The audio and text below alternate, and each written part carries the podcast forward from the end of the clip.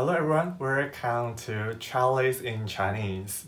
Today I'm going to share with you how to say thank you. Gracias. Um, thank and merci beaucoup. Yeah.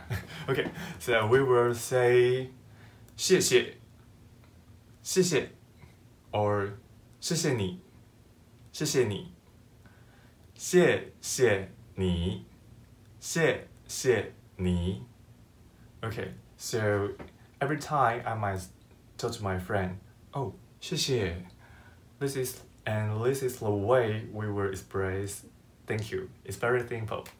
谢谢你 See you next time. Bye bye. 再见。